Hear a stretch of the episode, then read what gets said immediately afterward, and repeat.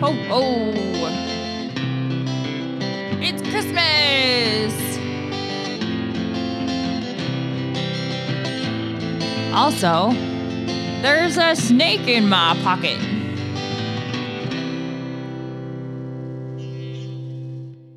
Welcome to an hour of your life. My name is Kim, And I am Steve. and there is in fact a snake in my pocket. Ramona's my I have a snake named Ramona, Mo for short, and her uh, heater lamp Snake Farm. burnout. And so yeah, she's named after the Ray Wylie Hubbard song Snake Farm. And Mo's light burnout. Well, it's not a light, it's a heater. Burnout. We just One, discovered one's still on though. One's still on, one burnout. so she has a warm side of the tank. And we do keep a spare. She is snuggled up in my pocket right now to keep warm. She's a little she's a little cool today. And what is in the garage? Your Christmas gift. Steve made me a table from scratch, literally from like raw wood. Uh, it's a kitchen table, and I'm super excited. It's beautiful. Thank you.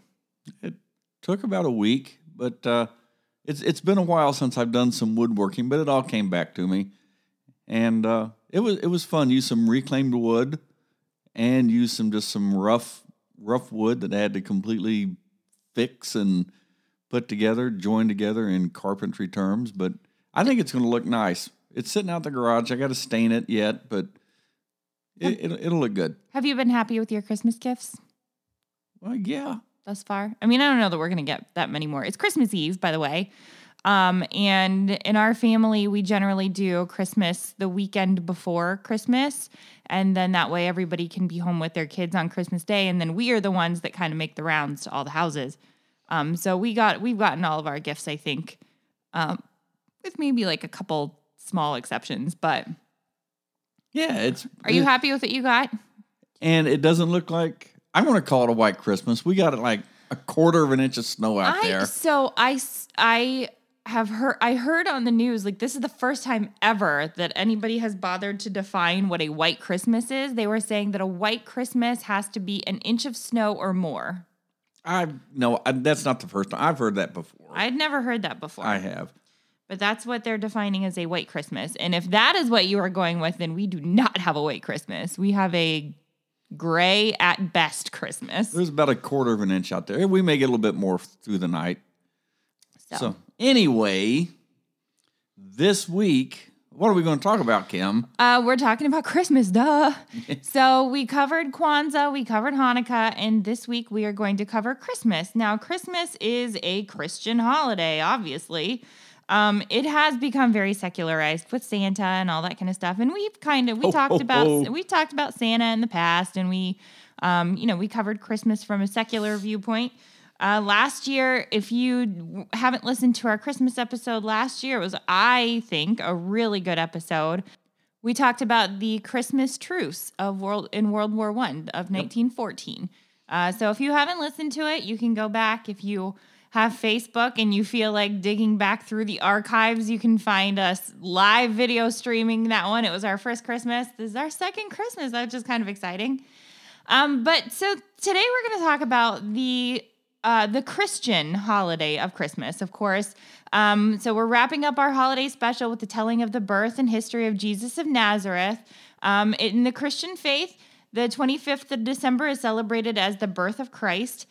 Um, it's generally accepted that Jesus was not born on the 25th we of December anyway. We don't really know the exact day that Jesus was born, but we celebrate it on the 25th of December, which is actually the last day of the Roman pagan celebration known as Saturnalia, at which actually December 24th. Today is the last day of the Roman pagan celebration Saturnalia, which is um, the last. It, Saturnalia basically celebrates um, the the sun. Correct? It's the I think so. Yeah, the unconquered sun.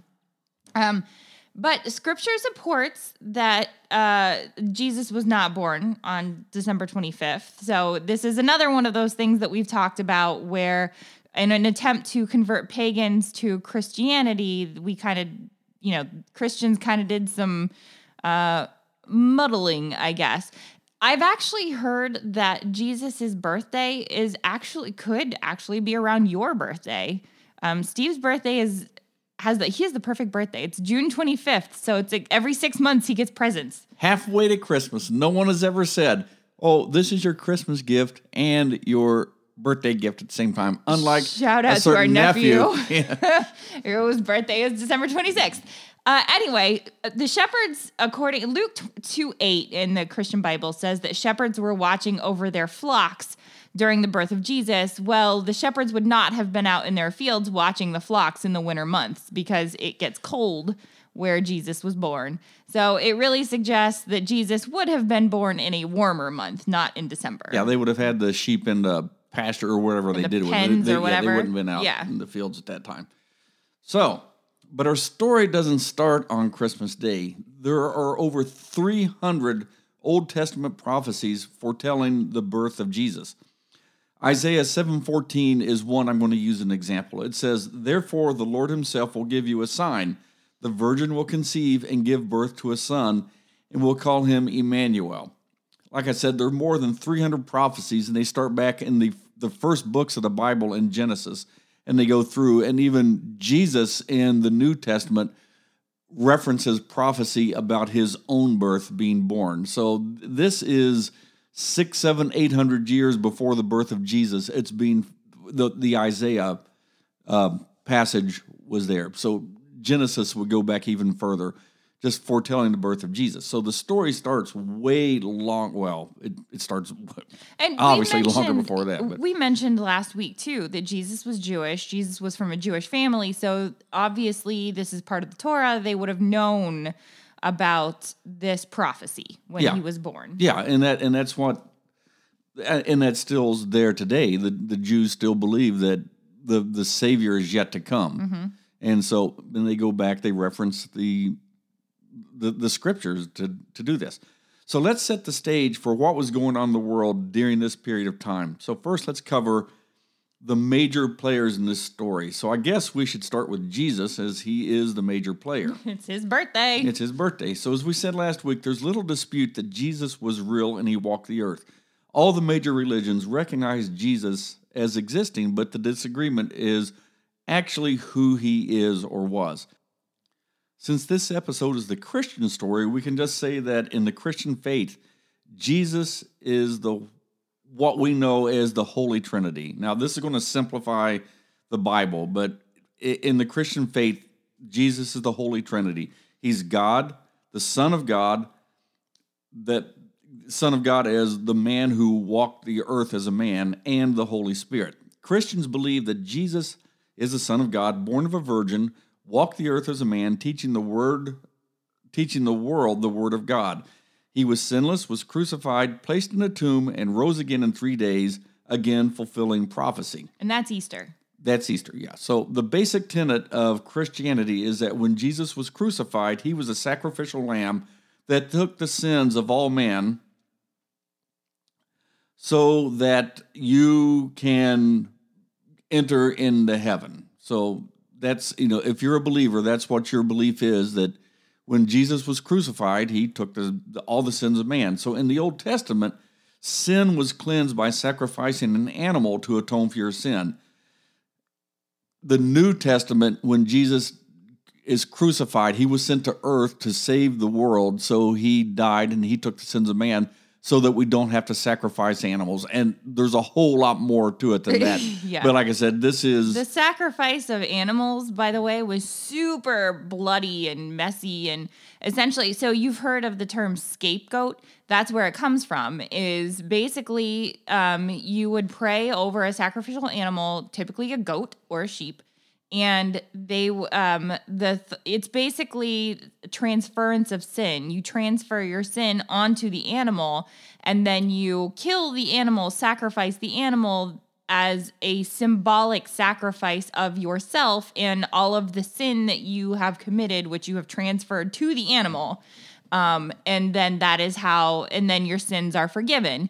So the uh, the idea is in christianity is and you had to do this over and over again when you sinned you you know you would cleanse yourself by sacrifice and then you would sin some more and then you had to do it again because we're people and we mess up the idea Hey. is that god essentially sacrificed himself for all of the sin for everybody who ever lived, ever will live, every sin that's ever going to be committed. It was the ultimate slaughter, essentially, Yeah. So this of like, a sacrificial quote unquote lamb. Yeah, so this really oversimplifies 88 books of the Bible, condensing it down to it, Like to just a minutes. few to, to a few paragraphs. Yeah. But it's uh read the Bible. There are a lot of cool stories, a lot of history, and, And you, lots you can't of ta- versions of the Bible, too. yeah, and you, you can't take when I say literally, there's a lot of semblance, and you have to really understand and read and comprehend what's going on. I think that's where a lot of Christians get in trouble. They'll try to take a a, a one piece of scripture and Mm-hmm. translate it literally, and that's really not what it means. But that that's not what this show is about. No. We're- getting off topic right now. But I would like to say a side note of that. Um, one of the things that I I like most about the Bible that I haven't found with a lot of other holy books is that the Bible has been translated into so many different translations. Um, there's the traditional King James version. There's the new King James version. There's the new international version. There's the message, which is essentially like the Bible circa 2020. Um, so it's a really accessible book, which I, I wish that people would do that with other holy books. Kind of up, it make for easier reading. it would make Yeah. for easier reading. I, I, I personally feel like I would read more of other, other, you know, various religious holy books if they, if I could understand the text. But then that's one of the things that people will tell you that you are reading the Word of God, and so that if you are truly saved, you would be able to comprehend and understand these things. So Eh, well, I, I, that's for another show, uh, because, I mean, yeah, I guess we can get into it a little bit. eh, I tend to disagree with that a little bit because I think that is the word of God as transcribed By a- man, right, by yes. man in a certain time period. yeah, So I, I think that if if that is what you get the gist of what I was saying. Though. yeah, but I think I don't agree with those people because I think I don't think that the meaning of the word of God changes based on the I don't know. Anyway, yeah. No, no, I'm not saying it just topic, but changes the word. Of, yeah, okay. yeah. Anyway, so let's get into the other major players in the story. Um, now we ha- we have also have Mary, the mother of Jesus. There are two big Marys in Jesus' story. There's Mary Magdalene, who is kind of one of his best buddies, and there's Mary, his mother, who is there pretty much throughout his entire life. Uh, she was a girl from Nazareth that lived with her family, and we can only imagine that she was raised in the typical Jewish fashion for a typical Jewish girl of her time. Uh, She was just your next. Yeah, she's just the typical girl girl, next next, door. door. Really, uh, all of the things that I have read and heard have said that she was a good girl. Like she was, she was nice. She was, um, you know, she didn't. She she didn't wish harm to anybody. She did her studies. She was just the good, wholesome girl next door. Probably why God selected her to be the mother of Jesus. I, yeah, I mean, it's not like Yeah. he wants the town harlot to be the mother of Jesus, I guess. But, um, and God, did- like Steve said, God selected her to be the mother of Jesus, sent an angel to tell her that she would give birth to the Son of God, which, no pressure. Like, I can't imagine if somebody, I, I don't know.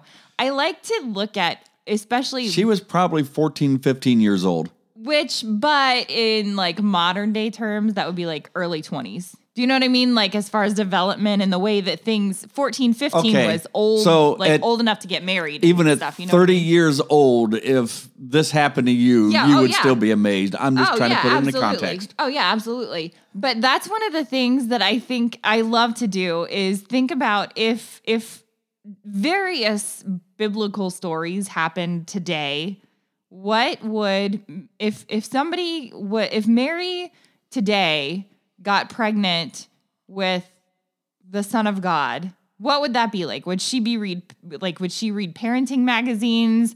Would she be super hyper aware of what she was eating cuz that's got to be a super that's Let's a keep- lot of responsibility. But let's keep it in context to the 14 year old girl and whatever. well, and also she was probably I mean she's unmarried. So this is a true test of not only the faith of Mary, but the faith of everybody around her, because she is supposed to be a virgin. She was betrothed to somebody, so she was engaged. But in this culture, you did not I mean, you were not even unsupervised to, alone together until you were married. So the fact that she wound up pregnant was super scandalous. And so when you come up pregnant and you say this is God's child, I can imagine you know, that's Scoffing. I, I, to say the least. So I, poor Mary, I cannot. I don't know that I would want to be in her shoes Yeah. ever Yeah. So throughout the entire so life of her son. Think about Mary, who now has all this pressure on her, like you're going to bear the Son of God. yeah, So now enter Joseph. Joseph is basically Jesus' stepfather. So they were betrothed, and now Mary comes and tells Joseph that she's pregnant, and she mm-hmm. tells him the story that she's not been with another man. Well, Joseph isn't quite believing this, some Jerry Springer stuff but, right here. but I believe it's in Matthew yep, and the, the angel of the Lord comes and he tells, puts Joseph to sleep and says, It's true. Basically says, It's true. Take her, marry her. Everything's going to be fine. yeah. Is that, do I have that about right there? Yeah, and Joseph was he was just going to quietly break it off with her when she became pregnant. Like he really did love Mary and he didn't want her to be, you know, public humiliation. So I think the plan was and actually Mary did get sent away to stay with her cousin Elizabeth for a little while. So I think the plan was to send Mary away. Joseph was just going to quietly break it off with her and then she would come back and it's nobody's business what happened, The equivalent of, Oh, she's vacationing in Florida right now. right? Okay. Um, but the angel came and Joseph was like, "All right then, Yeah, I mean, I guess I'm in it for the long haul." It's hard, hard to argue if an angel comes and tells you this stuff. So, very, very scandalous, especially at that time. So, what we know of Joseph, he was a carpenter, and there's little else that we do know of Joseph from the Bible. We know that uh, Joseph did eventually take Mary as his wife, and he took her to Bethlehem for the required census, which we'll talk about a little bit later. And while they were there, Jesus, was born. Joseph then took his family to Egypt, and we'll talk about that in more detail in a little bit. And little else is known of Joseph. His last mention in the Bible was when Jesus was 12. Now, there's no mention of Joseph at the wedding at Cana nor at the crucifixion.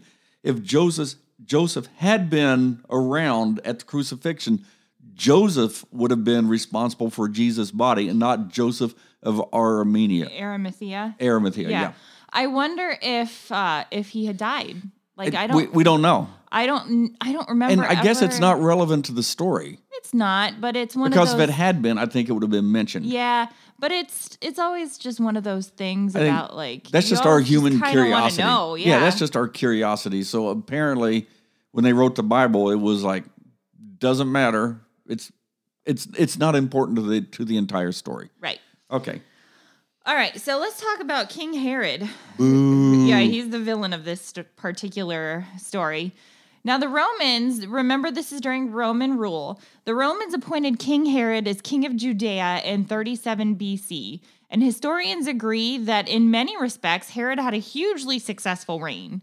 He was ethnically Arab, but he was a practicing Jew, and he increased the land that he governed from Palestine to parts of modern Jordan, Lebanon, and Syria by constructing fortresses, aqueducts, and amphitheaters, which earned him the title Herodus Magnus, which is Herod the Great. So he is, I don't know, Herod is almost like a Hitler figure in my mind because he built in the same way that Hitler kind of brought Germany back from World War One by doing all of this building. You know, he built the Autobahn and he he he put people to work. Herod is kind, but he was a terrible person. Well, there's an evil streak in here. Yeah, but, but he was a terrible person. Herod did kind of the same thing. He built all the aqueducts and modernized the um, the area and everything, but he was not a good dude.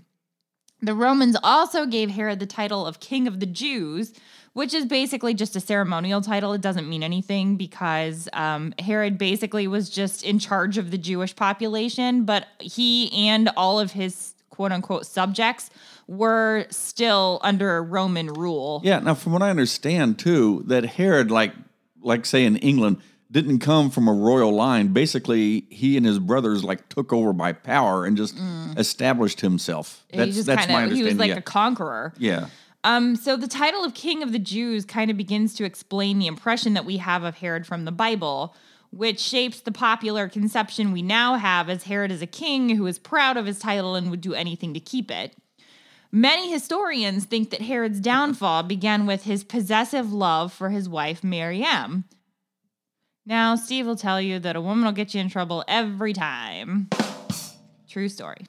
Uh, and many historians, so on a political expedition, he visited the Roman ruler Octavian in Rhodes, and Herod feed, feared for his life because he'd previously sided with the defeated Mark Antony. Um, so Herod demanded that Maryam be killed if he didn't return alive because he wasn't able to bear the thought of another man with her. So here we're starting to kind of get a little bit of an impression of Herod as not a great guy. Later, he became convinced by his sister that Maryam was scheming against him. So, what did he do? He had her put on trial and executed. He Kinda like Henry the Henry he VIII loved there. her so much that he killed her. Now, despite being responsible for her death, his torment was intolerable, and he saw visions of Maryam. Uh, and in a futile attempt to replace his love for her, he became polygamous. And then the story of Herod became even more tragic when, for fear of being usurped, he executed three of his sons. So Herod's life was one of ruthless political expediency. And biblically, we know Herod is king of the Jews at the time of Jesus' birth that felt threatened because he felt threatened by baby Jesus, who was foretold as being the king of the Jews. Now, if you don't know this story, there is a prophecy that said that a child was going to basically take over as king of the Jews, and he had managed to pinpoint it to all of the children that were two years and younger of this one specific time frame. So, because Herod thought that his reign was so in danger, he sent the Magi uh, to locate Jesus so that he could have him killed. Because at this point, you know, Jesus fit the two years and under male um, baby. Now, we talked about the Magi a little bit. Um, Let me one, one point here, real Sure. quick. Yeah, and so this is what we were talking about when you you have to read and understand the Bible, and that's where I think a lot of people get confused. Is that Herod took this that Jesus was going to come over and take over his earthly kingdom, which Jesus wanted no part of that. When Mm-hmm. No. Jesus talks, he's talking about the heavenly kingdom. So Right. Herod actually had nothing to fear but his paranoia and wanting to stay in charge and in power. yep. Did all this. Okay. And also the Magi, I don't know if we've touched on this or not, but think of um, more like astronomers slash astrologers.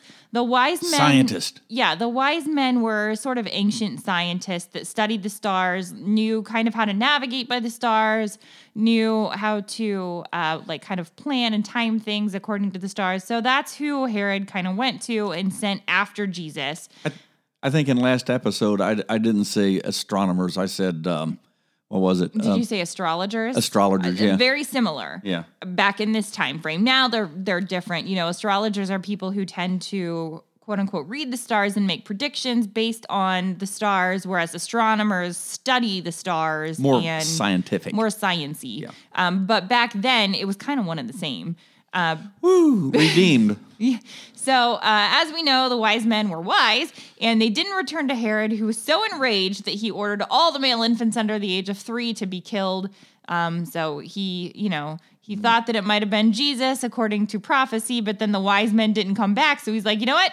Forget it. Kill them all. Kill them all. Now, while doing the research, I did read. So, someone went through and they estimated or they knew the population of this area right at this time. And so they were able to calculate how many children would have been, how many males three and under would have been. And they say, and they, those being other than us, say that they estimated it would have been 20 to 30 little boys. Oh, three that's year- not that's not three a lot, under. but that's, Yeah, that's- still twenty or thirty kids that died. Yeah. Yeah. All right. Now, we also want to men- mention Caesar Augustus, who was the Roman emperor at the time. And he doesn't really have a lot of, um, like a huge part in this story, but he. He set the conditions Yeah, for this to he, he set the political conditions at the time of Jesus' birth. Now, he was born Gaius Octavius, and he was adopted by his great uncle, Julius Caesar, who I'm sure you've all heard of. And he was named Caesar's chief personal heir. And as was the case with adult Roman adoption, Octavius took the name of his adopted father, becoming Gaius Julius Caesar Octavian. And when Julius Caesar died in 44 BC, Octavian, Marcus Antonius, who was Mark Antony, uh, Cleopatra's boo, and Marcus Aemilius Lepidus were granted the ruling powers of the Second Triumvirate and the reorganized empire, which basically is a fancy way of saying that they were in charge of all of the stuff that Caesar, Julius Caesar, had kind of left behind. Now, this was followed by a lot of political intrigue and infighting, during which Octavian eventually defeated Mark Antony and Cleopatra at the Battle of Act- Actium and then, after Mark Antony and Cleopatra fled to Egypt and committed suicide, Octavian eventually secured his power and became Caesar. But the name Augustus, revered one, which was given to him by the Roman Senate in 27 BC. So Caesar skillfully ruled his new autocratic republican regime known as the Principate and ushered in the Pax Romana, a period of relative peace through the Roman Empire. Caesar Caesar Augustus is the earliest figure on the Roman Empire that the New Testament makes reference to as he was the emperor during the time of Jesus' birth, and that's mentioned in Luke 2. While he is only mentioned once in Scripture, Caesar Augustus plays a pivotal role in the account of the birth of Jesus. Unbeknownst to him, when Augustus issued a decree that the census be taken, he was helping fulfill a prophecy written 600 years earlier that the Messiah would be born in Bethlehem, and that was in Micah 5 2. Now, running an empire is expensive. If you're an emperor, how do you raise money? You tax the people, especially non Romans like the Jews. you the tax Jews. the snot out of them. Yeah, absolutely. So Rome imposed heavy taxation. And one example of the immensity of the taxes could be found in the distribution of grain. Now, the only way for Rome to acquire the huge amount of grain that was needed to feed its population so generously was through heavy taxation of the conquered territories. It took between 200,000 and 400,000 tons of imported grain to feed the residents of Rome for a year. Now, that's the residents of Rome, not all of the territories. Later in 66 um, CE, which is the Christian era, so after the birth of Jesus, Josephus records the words of Herod Agrippa II, stating that the people of Africa gave, quote, their annual produce, which feeds the populace of Rome for eight months of the year. So all of Africa fed the population of Rome for eight months. In addition to the grain toll, there were also taxes on produce, ta- sales taxes, temple taxes, occupational taxes, custom taxes, transit taxes, and many others and taxation was the means by which the Roman elite were also able to provide gifts for its citizens and build up the mo- mother city of Rome. This is kind of like uh, prophetic in itself. Uh, yeah, yeah, it's a little. And on top of all of that, there were so many taxes that were out there and the tax collectors if you read the bible you'll um, hear a lot about tax collectors math the book of matthew actually was written by a guy who was a tax collector paul saul and they um the tax collectors were not good guys like they would come and they would they would charge you actually more than what was required and they would pocket the leftovers. Well, that's how they made their living. Right. So they, the They- tax they- collectors had Yeah, a ton they weren't of money. paid. They just had the Yeah, they, what was, they could skim. they were not great guys. So this is not to say that the taxes did not benefit other territories outside of Rome because a lot of construction was accomplished throughout the empire, which benefited a lot of people outside the capital. But nevertheless, it is clear that Augustus and his successors made it their goal to collect as much money in the form of tax revenue as possible, which caused a great divide between the economic elite and the 97% of those in the empire who lived in some degree of poverty. Hello, 2020. Wait, I said Saul Paul was the tax collector. He it was, was Matthew. not. It was Matthew. Matthew was the tax He- Ma- collector. Saul Paul was a Pharisee. he was. Yeah. Okay. So I, I got my story straight. it's okay. Okay. So now that you know the players, let's set the stage for what was going on in Israel at the time. During the first century, Rome had dominion over Israel. So in 63 BCE, after much turmoil and civil war within Israel, the Romans invaded and conquered Jerusalem. So, in order to keep control over the Galileans and Judean peoples, Julius Caesar and the Senate installed Herod as the king. It would take Herod three years to finally gain all control over all the still hostile Jews, but he would, in due course, keep a firm rule over the whole region. He eventually became one of Augustus's favorite military leaders and was admired by the new emperor because of his immense development program. I wonder too if it was if if um, Caesar Augustus kind of respected Herod's I don't want to say ruthlessness, but like his no nonsense way of doing things too. Well, he also kept peace in the region, Yeah. so the Romans didn't have to deal he's with like it. I appreciate it. Thanks, yeah, bro. yeah. So he, I mean, basically, I think they let him have his way because he mm-hmm. kept the peace in the region. And Yeah. okay, so yeah, we said that. So not only did Herod expand the temple in Jerusalem to be more grandiose and in the Roman style, but he also imposed a sacrifice that the priest would uh, give on behalf of Rome and the emperor. Additionally, Herod had whole cities named to give reverence to Caesar. So you wonder why Caesar liked him? Yeah, I get it. As well as imperial temples and fortresses to re, uh, to reinforce Roman control. I want somebody to name Kim Town. I'll name that table I made for you out there, Kim's table. The great building campaigns were not possible without taxing the peoples of Galilee, Samaria, and Judea greatly, like Kim just said, leaving the majority of them in poverty. Not only were they required to pay taxes to the empire, but they continued to function as a temple state and were also required to pay tithes and offerings and sacrifices to the Jewish religion.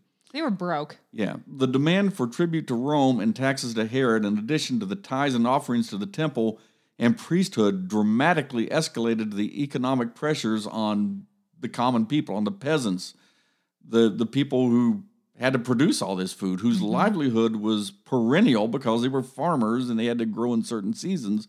It was marginal at best. After decades of multiple demands from multiple layers of rulers and many village families, um, they fell increasingly into debt and were faced with the loss of their family inheritance and their land. So they they were losing everything because of all the taxes and the government that they were being placed on them. This reminds me, um, thinking back, I think it was, I think it's when our episode, it may have been a mile 13 episode, but when we were talking about coal mining and in America and how The, the company the towns. company, yeah, the company towns. I owe my people, soul to the company people store. were forced to because they they basically were forced to sell out their land to the coal companies because they couldn't afford to compete with them anymore so they had to sell Yeah. out Well, these are precisely the te- deteriorating conditions that Jesus addresses in the Gospels in impoverishment and hunger and debt. Who did Jesus hang out with? It wasn't the rich folks. right Okay. yeah in fact there's a, a pretty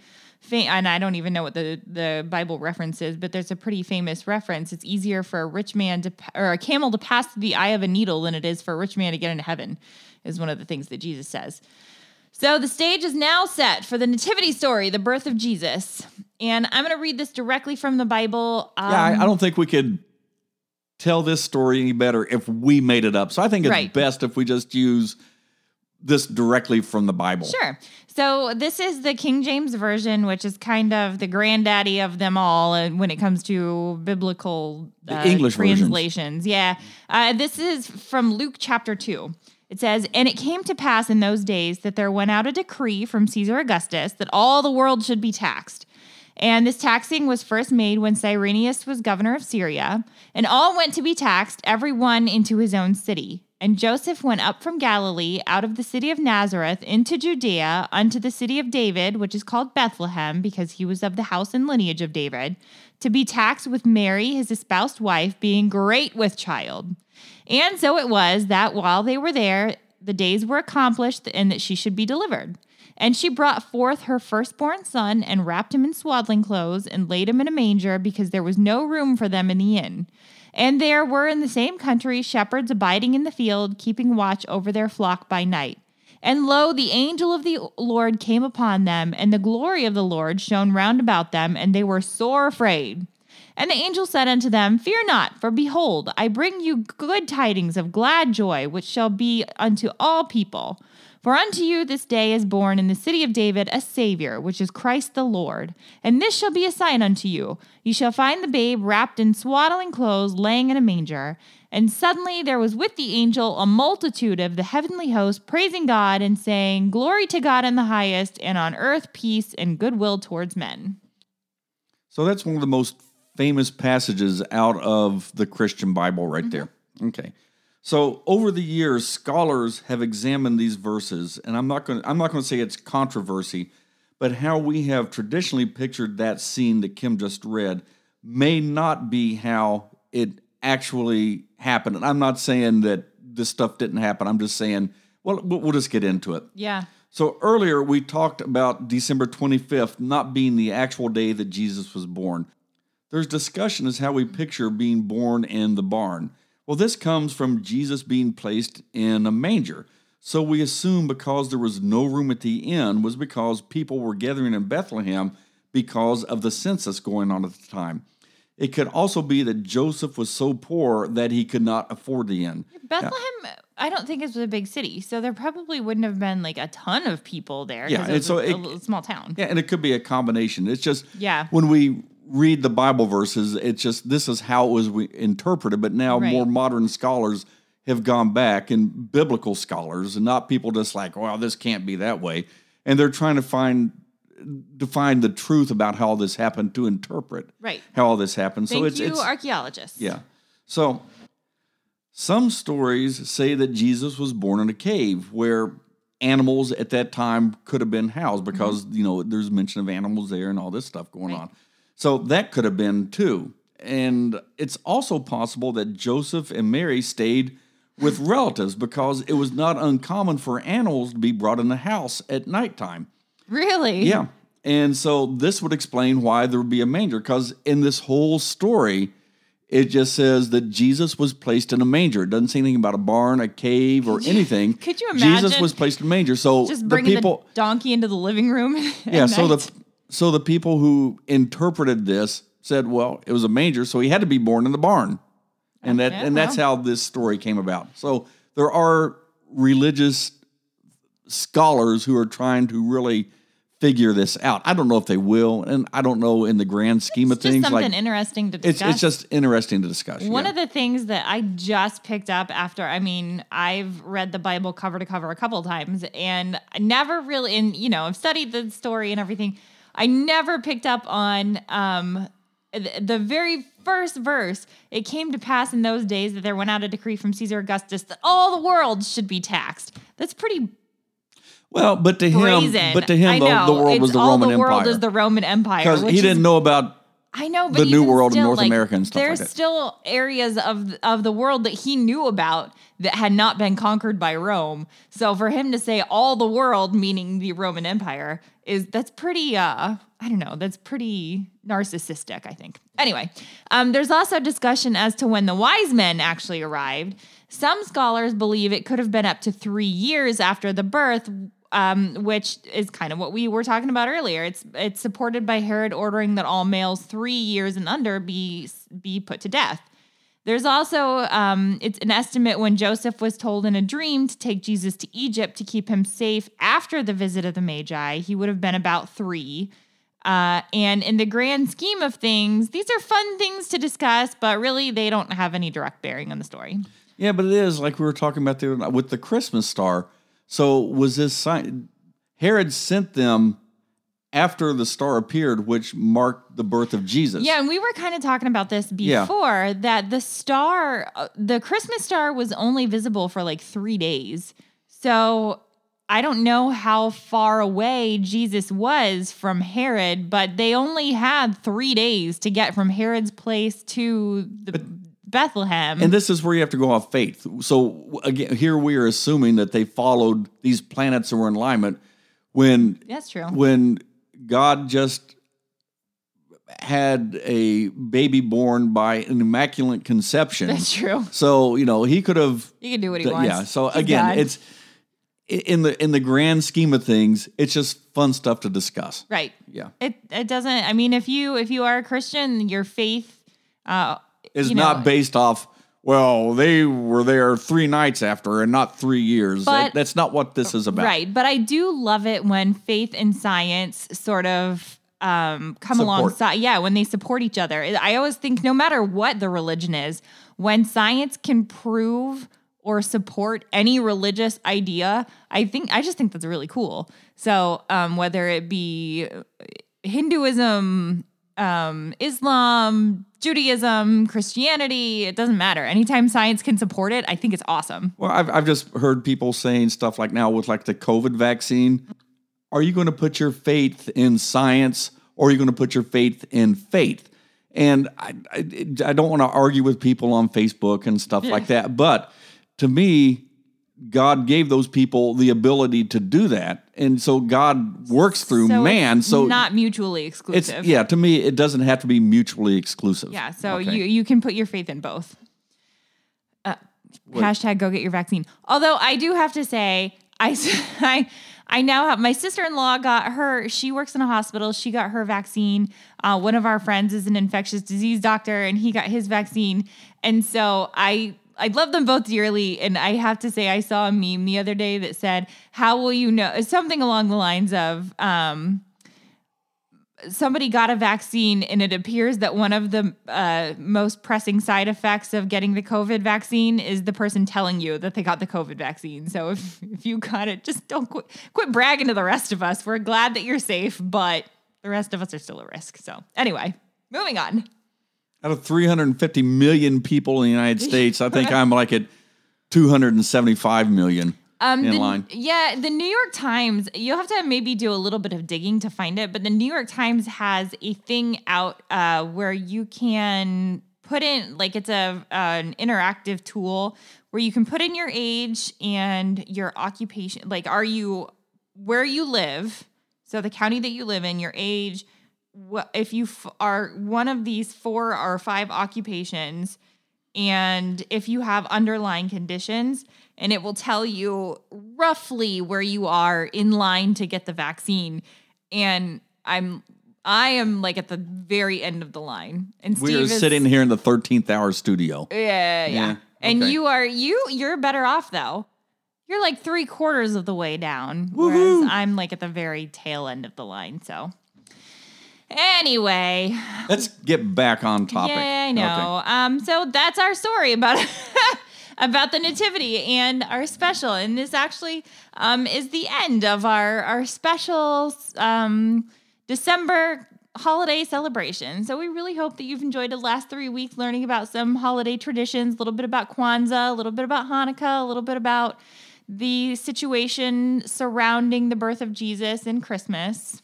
Um, I think we're probably a little short this week. Yeah, a little bit. But it is Christmas Eve, like I mentioned. We wanted to take a little time to relax. I know I personally worked 13 hours yesterday, um, worked again today. Steve has been busting his butt making this table for me, and it's beautiful. Um, if anybody wants to see it, And working too. yeah, well, yeah, Yeah. he's also been wor- so yeah, he's been pulling double duty. Um, and my boss may be listening. if you want to see the table, just drop me a line. I'll send you a picture of it. And why don't we put it on Facebook? We can if you want. Um, so we're not really sure what the next episode is going to be yet because we're kind of we need to just take a day or two to just kind of whew, and then but we'll get back at it very soon. We have plenty of time to decide what we're going to do and then research it. So from our house, from me and Kim to you, Ah, excuse me, from from us and Rupert and Jack and Mo and B and Polly. Merry Christmas.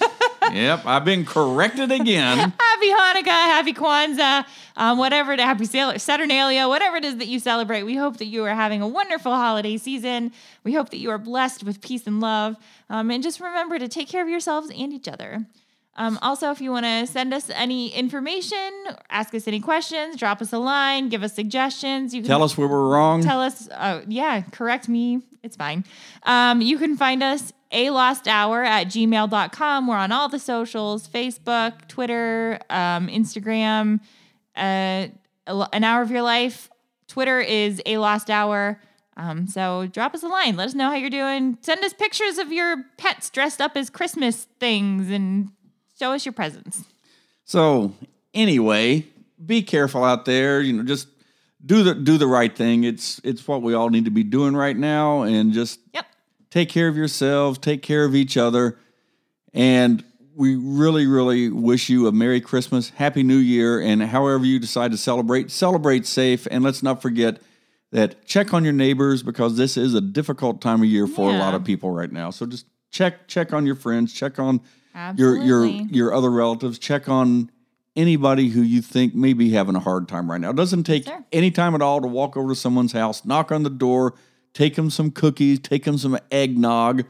and if you come like by here, I do like molasses cookies best of all. baked so many cookies. Yeah. It's ridiculous. Anyway, All right.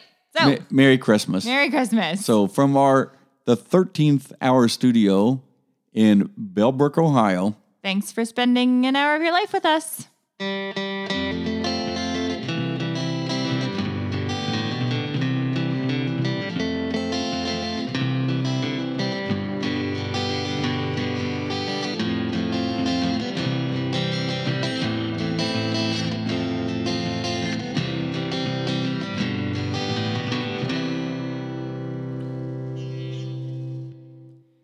Sources this week include the BBC, Britannica.com, Newsweek, the Christian Holy Bible, and good old Wikipedia, which I would encourage you to go financially support because we rely on them heavily. Thank you.